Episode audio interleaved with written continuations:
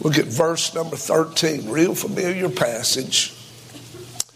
The Bible said, For whosoever shall call upon the name of the Lord shall be saved. How then shall they call on him in whom they have not believed? And how shall they believe on him of whom they have not heard? And how shall they hear without a preacher? And how shall they preach except they be sent?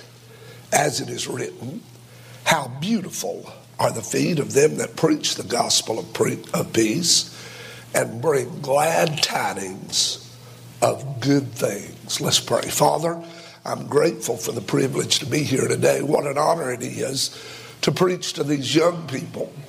I do not understand why you've blessed me in this way, but I sure do thank you for it. I love them and I want to help them today. So, Lord, I pray you'd give me exactly what I need. Give me the words to say. And, Lord, help me to be a blessing, and God will give you glory. In Jesus' name, amen. All right, you can be seated. Now, there are several things that are said in this passage or dealt with. First of all, we are given the message. Look in verse number 13 for whosoever shall call upon the name of the Lord. What a great message we have. Isn't it wonderful that whether we are on a street corner or going door to door, or whether we're opening the doors to our churches on Sunday morning, Sunday night, Wednesday night revival services, whatever may be going on, isn't it wonderful that we do not have to take applications and run a background check or find out all we can about folks before we give them the message of the gospel? The Bible says, Whosoever. That gives us the opportunity to give the message, to preach the message, to offer the message, to tell the great story of salvation to everyone. Notice the misery in our text. He said uh, in verse number 14, in whom they have not believed. There's a lot of lost people out there. Could we even say this morning there are probably some in our midst that are still not saved? What a terrible position to be in. What a terrible place to find yourself. And that is to have salvation and eternal life available to you within reach of you, but to refuse to believe it and trust it to eternal life. Then notice we see the mission. He said, How then shall they call on him in whom they have not believed? And how shall they believe in him of whom they have not heard? What is the mission? To let them hear. They need to hear. Everybody ought to hear. Amen. Every creature needs a preacher. Everybody ought to have the opportunity to hear a clear message of the gospel of Jesus Christ. Then notice the man.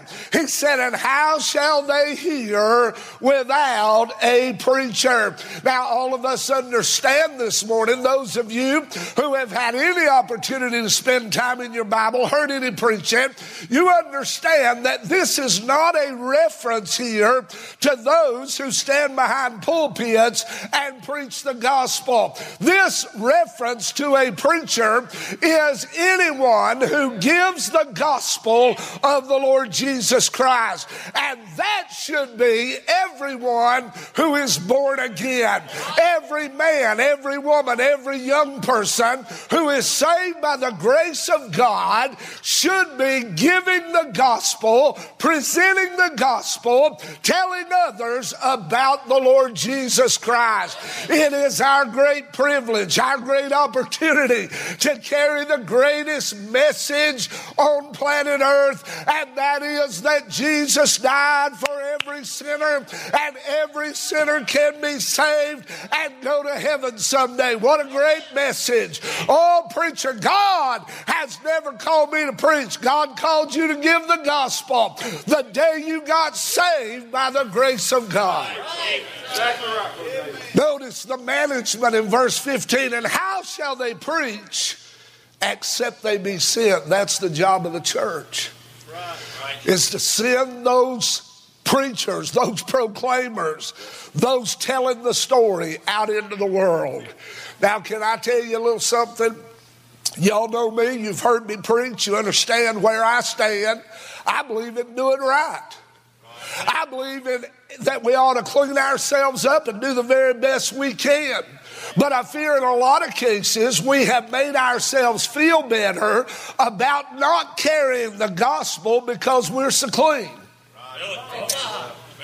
We have made ourselves feel better about not reaching the lost because, after all, uh, we are doing right. After all, we look right, we act right, we go all the right places, but we're allowing the world to die and go to hell without Jesus Christ. I heard a preacher a few years ago and he said this He said, I lose as many people out of my congregation, I have as many people leave my church over soul winning as I do over standards. And I'm telling you, it is our responsibility as churches to expect those in our service, in our congregations, those who are members of our church, to be those who carry the gospel of the Lord Jesus Christ. The church ought to be the place where we learn how to do that, where we equip ourselves to do that, and where we learn to live our lives in a way that the message we preach will carry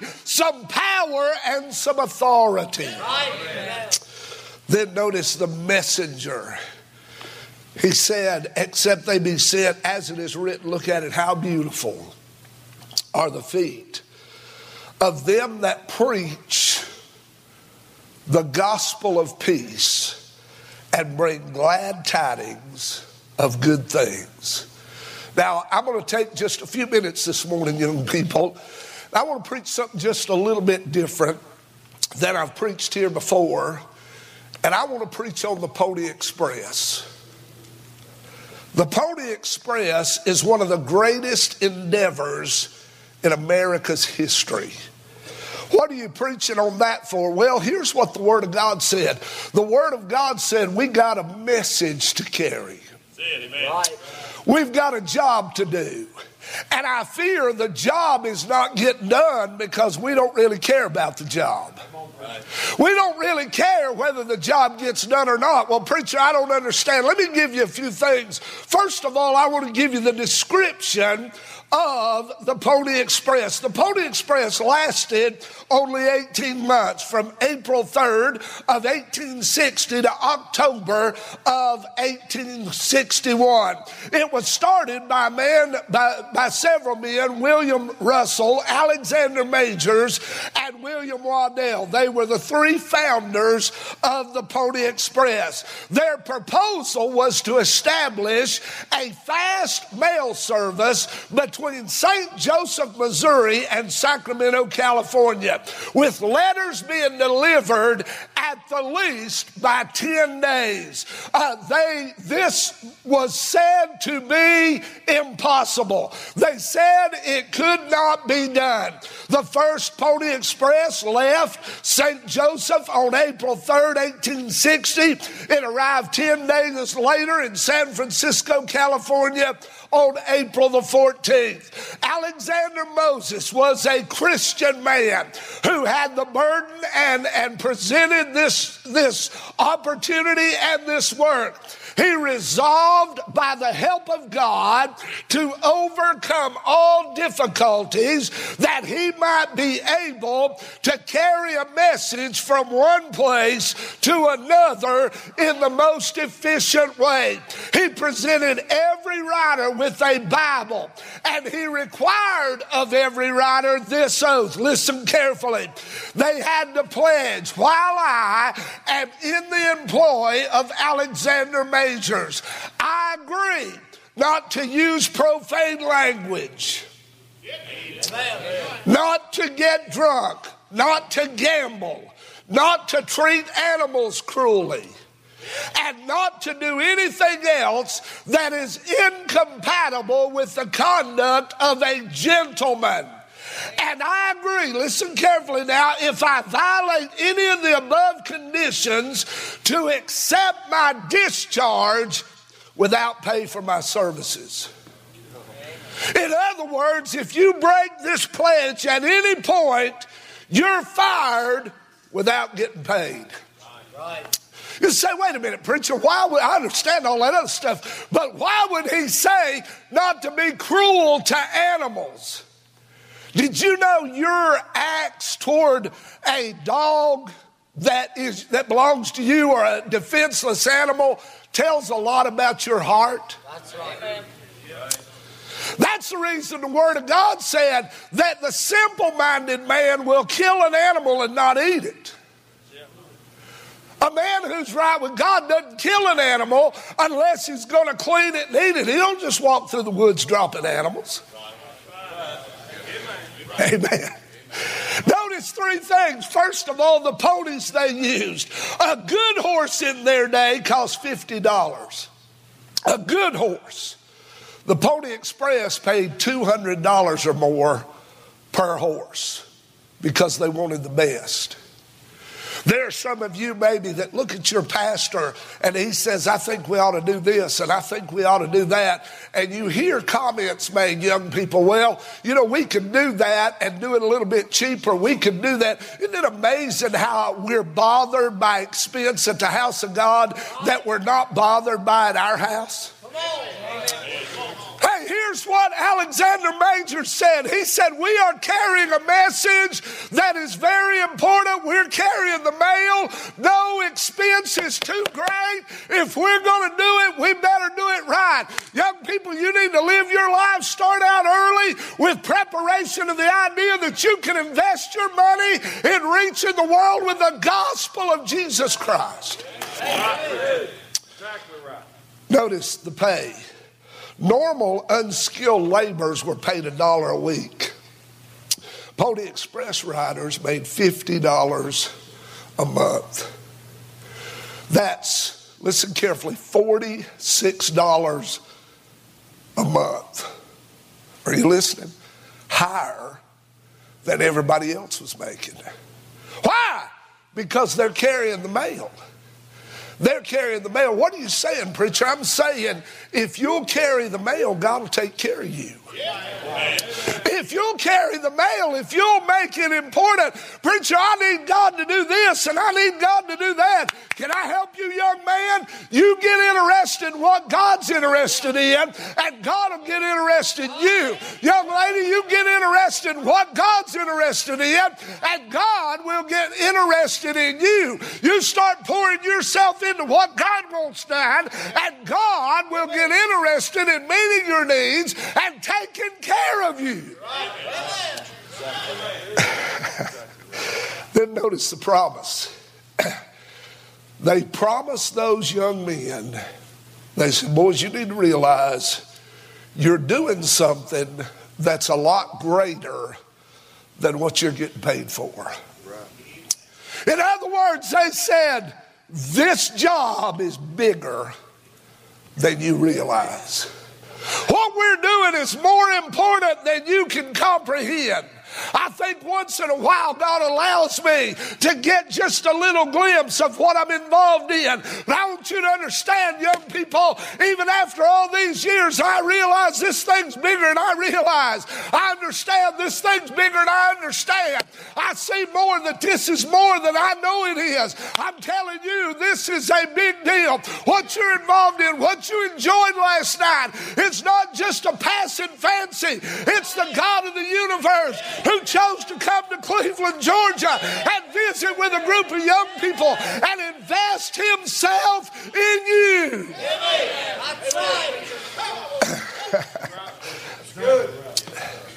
Though the riders were small and lightweight, generally teenage boys, they carried an untarnished record in the 18 months of the Pony Express. They proved to be heroes of the American West for the much needed and dangerous service they provided. So we see the description of the Pony Express. Secondly, notice the discipline of the riders. The discipline of the riders. First of all, I want to mention their families. Back in 1860, riding the Pony Express was difficult work.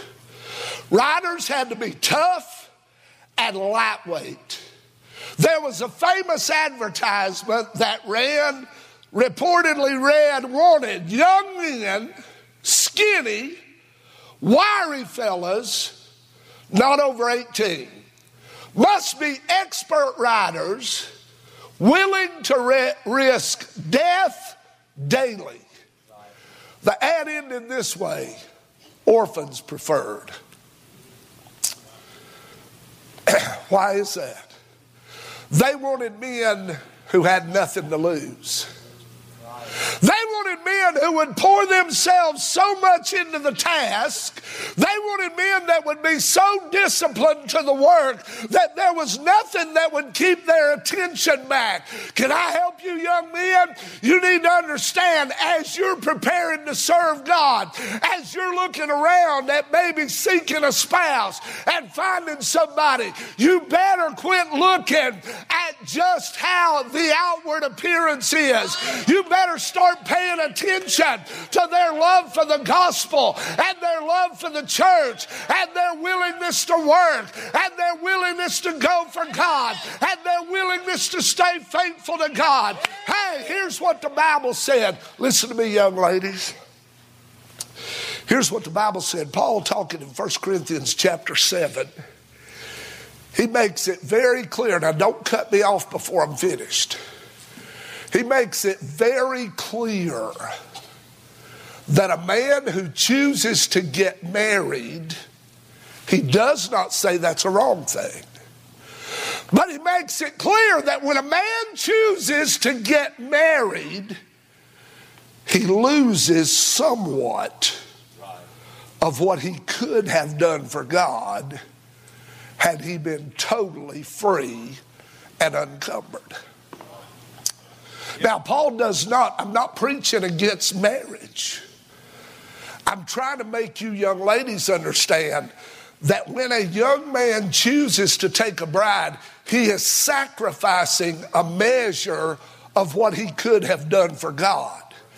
Your responsibility in that young lady is to wrap yourself up in him and present him back to God and say, God, as much as you can, use him like you would have had he not married me. Amen. As much as you can, as much as is possible, Lord, would you allow me to hide myself in him? Hey, young ladies, look at it later. In Genesis chapter number five, the Bible said that God called Adam and Eve Adam. He called them Adam. You say, well, preacher, I want to be my own woman. I want to do my own thing. That's okay. If that's what you want to do, do that young man a favor and break it off and decide to spend the rest of your life alone serving God and doing what you're going to do. But if you want to be independent, do not get married. If you want to get married, find a young man who has a heart for God, wrap yourself up in him, give him back to Jesus, and say, Lord, as much as is possible, I want him to be able to do everything he would have done had he never got married. Amen. Preacher. That's mighty good. I, I don't want him to ever jump on his horse to carry the mail and have to have to worry about things at home.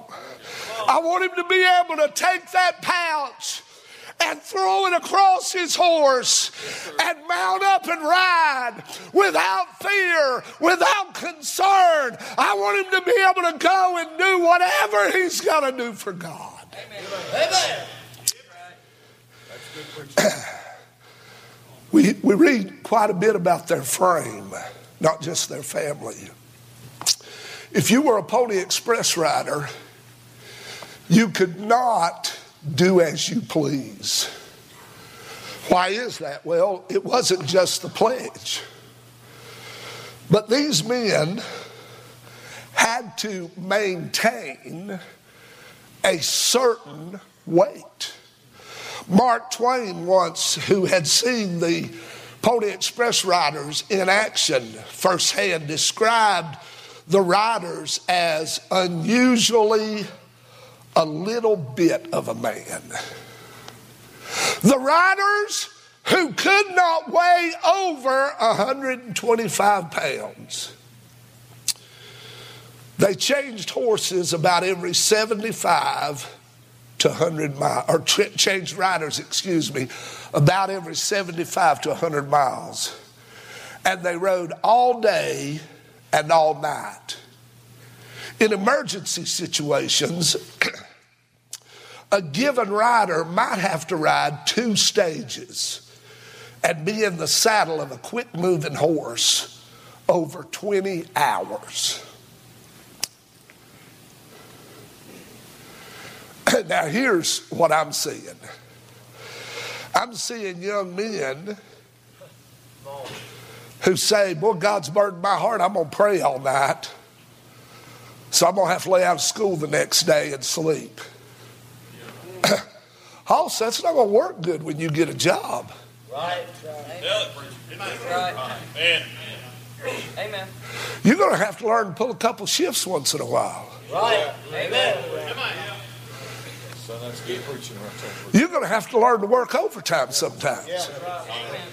You're going to have to be one of those situations where you go to work, work your 10 or 12 hours sometimes, and a real pastor will try to limit this as much as possible, but you're going to have to try to go from work over to the church house, work till 2 or 3 o'clock in the morning some, then get a couple hours sleep and be back on your job the next day and be one of the best employees there. Amen. Now, I understand. I'm not trying to be ugly, but what's going to have to happen is some of you boys are going to have to throw your pacifier away. Amen.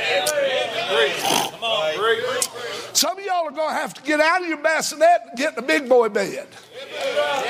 Okay, you're going to have to take on, you know, well, preacher, it's so hard, really. Really, what I'd like for you to do as soon as church is over, I want you to talk to uh, Brother Hopkins, tell him how hard it is because he don't understand. Amen. Talk to Brother Benny, take a little while, and explain to him you will drag him into an ocean of tears over how tough you've got it. Preacher, it sounds like you're making fun of me. I'm not making fun. God knows my heart.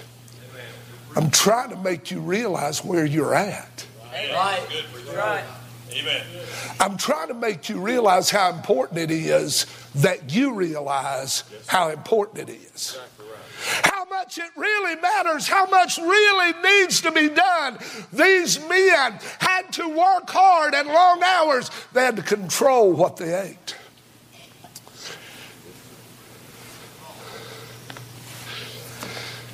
Here's, here's that ugly word. They had to be men of discipline. Amen. Right. Amen. Are you listening to me? Young men, look at me now. I'm not trying to be ugly. We've buried some great men. The church has buried some great men that we needed to hang around. Listen carefully. Not because they were womanizers, not because they compromised. We buried them because they couldn't control a fork and a spoon. Well, I got one or two amens. We lost them. They're gone. I didn't want to lose them. And, and there's a possibility we didn't have to, but we did. We lost them because they couldn't control, they couldn't handle a fork and a spoon. Here's what the Bible says bodily exercise profiteth little. That verse is there to keep you from becoming a nutcase about the shape of your physical condition. That is not there for you to use as, a, as an excuse to move through life like a slug that is not there for you to make an excuse because you look like a hog in a slop pen. Food flying everywhere. Whoop, whoop. Amen. They had to have discipline. And boy, it's easy to discipline ourselves about a lot of things. A little bit harder to get a handle on those fleshly desires that sneak around the back way and destroy us. Amen. Notice not only see their family, their frame, but their fervency. Did you know these men, every one of them, were glad to be carrying the mail? They were dedicated to carrying the mail. The total route was approximately 1,900 miles. During his route of 80 to 100 miles, a Pony Express rider would change horses eight to 10 times. The horses were ridden at a fast trot, canter, or gallop, around 10 to 15 miles per hour, and at times they were driven to full gallop at speeds up to 25 miles per hour. They had to stay with it. They had to stay with it. No times to pull off and get under the shade. No way to text ahead and say, I'm going to be an hour late. This particular horse is uncomfortable.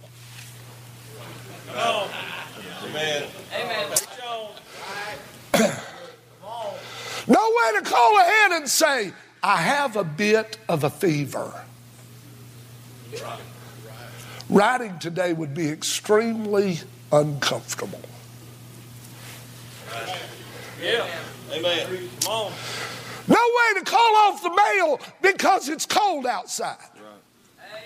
Or because it's hot outside. Nobody rode for the Pony Express during just the spring and fall. The employers stressed to these riders the importance of the pouch, which they called a mochila. They often said, if it came to be, the horse and the rider should perish before the pouch that contained the mail. The pouch was to be thrown over the saddle, and it is to be held in place by the weight of the rider between him and the saddle. Each corner of the pouch had a pocket bundles of mail were placed in these pockets. The pouches, the, the, the pockets were padlocked for safety. The pouch could hold 20 pounds of mail, along with 20 pounds of material carried on the horse besides the rider. Included in that 20 pounds were a water sack, a Bible, a horn for alerting the relay station master to prepare the next horse, a revolver, and they had a choice. They could carry one revolver and a rifle or a second revolver. That was up to the particular rider. You say, well, now, wait a minute, preacher. These guys are riding through Indian Territory and they get either one revolver and a rifle or two revolvers. What's that about? They're not fighters. They're carrying the mail. Amen. Amen. Brother Hopkins, would it be a good idea if all the preachers could get that message? We're not called to fight. Sometimes we have to fight. These men had to fight at times, but we're not called to fight. We're not supposed to spend all our time loading guns. Right. Right. Amen. We're not supposed to spend all our time out there looking for a fight. Right. Amen. Once in a while we have to fight, but we should never be looking for a fight. We ought to be carrying the mail. Amen. Some of you young preachers, if you're not careful, you'll try to make yourself come up a good fighter. You better be learn to be a good rider. Amen. the gun was not the most important thing. Their job was not to fight, but to deliver the mail. Thirdly, notice their dedication. They were brave men. They rode through, as I said, through Indian territory alone. The entire 18 months of the, of the Pony Express, the Paiute Indian Nation tried to stop them. They were faced with road rangers that desired to steal the mail. They were mocked, made fun of, had things thrown at them, but they just kept riding. Their job was not to be loved by the communities they passed through. Their job was to carry the mail. Amen. If every rider stopped when somebody threw something at them, the mail don't go through. If they got their feelings hurt over being called a name, the mail doesn't go through. I've never seen such a sissy generation. Well, preacher, my friends at school, this and that. Oh, preacher, they make fun of me. And what was your point? They call me names. Hey, just ride. Amen. Just carry the mail. Your job's just to carry the mail. Oh, what a privilege to carry the mail. There's somebody waiting down the road. They're mocking here, they're making fun here. But somewhere down the road, somebody's waiting on a letter and they're not going to do well without it. Just keep riding. Amen. That's good. Amen. Oh, they were not only brave it, it was almost cult like. They were brainwashed. James Moore rode 280 miles in 14 hours and 46 minutes with an average speed, including changing horses, of 18 miles per hour. Jack Keetley made the longest ride without a stop only to change horses. He was said, it was said to be 300 miles and was done in just barely under 24 hours. A young man whose last name was Jones on an 80 mile ride lost his horse to a broken leg. When his horse went down with a broken leg, it broke the boy's leg. Last name was Jones. I couldn't find his first name. When they found him, he had dragged himself and the mailbag six miles.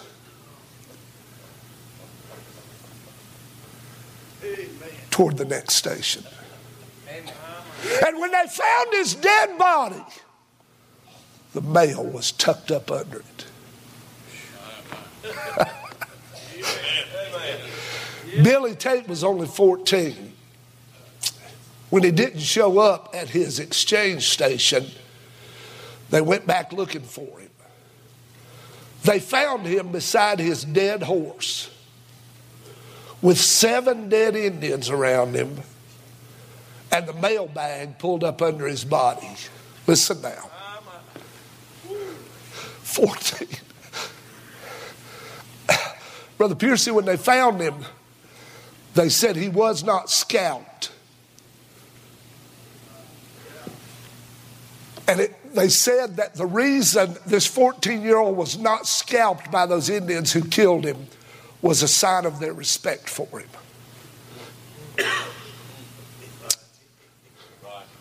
They said, We don't want him riding through here. We hate what he's doing.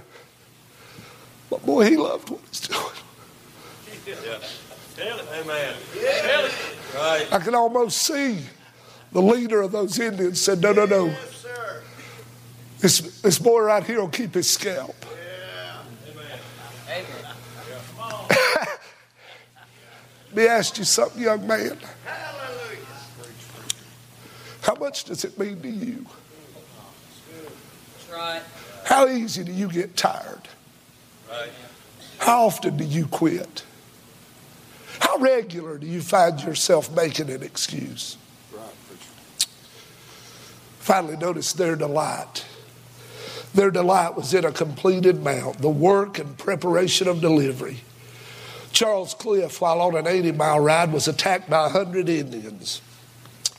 When he arrived at his station, he had three bullets in his body and 27 bullet holes in his clothes.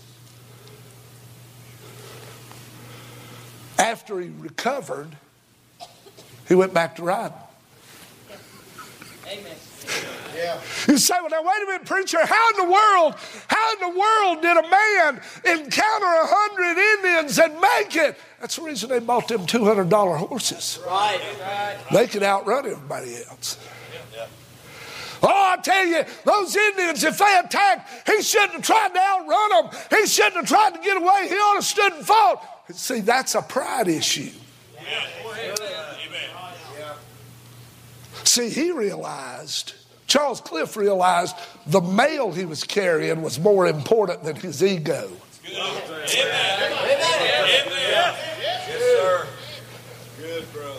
Notice it, it, it speaks of a continuing mission. When these guys got done with their ride, they would rest and then stand out front waiting to ride again. Amen.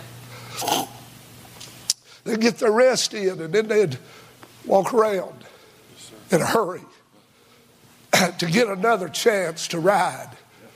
Not because they, they can ride a horse anywhere, they can enjoy the countryside anywhere, but there was something under them. There was something they were carrying that was bigger than they would ever be. Can I tell you, most of you know the names of none of those riders, but I tell you, they had a heart and a desire to carry the mail and get a job done, and it meant something to them. Right. Amen.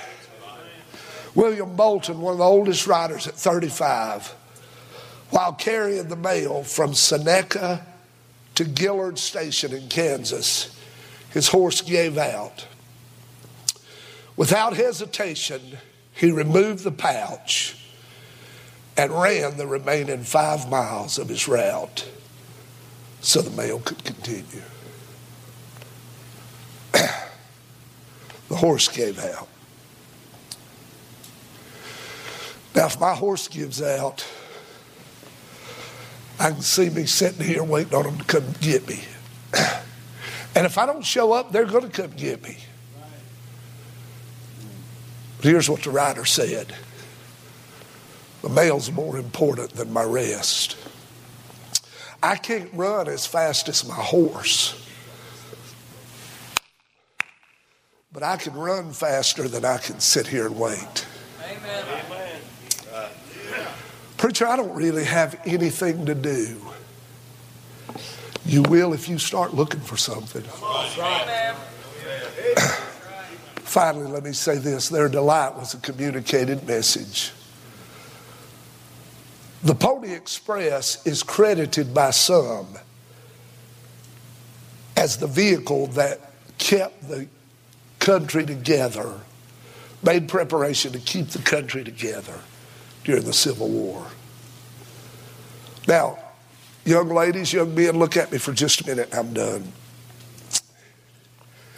Imagine, if you will, back east. A daddy's been gone for a while. He went to prospect gold. The family's back home scraping. They're trying to make it. That Pony Express rider pulls in and they start pulling those letters out. And with a few children standing around that mother begins to read. And the good news is, Daddy's found gold. Here's money for the whole family to be together again. And imagine as that rider stood there and watched that mama weep while she loves on her children, said, We'll be with daddy in a few weeks. Everything's going to be all right.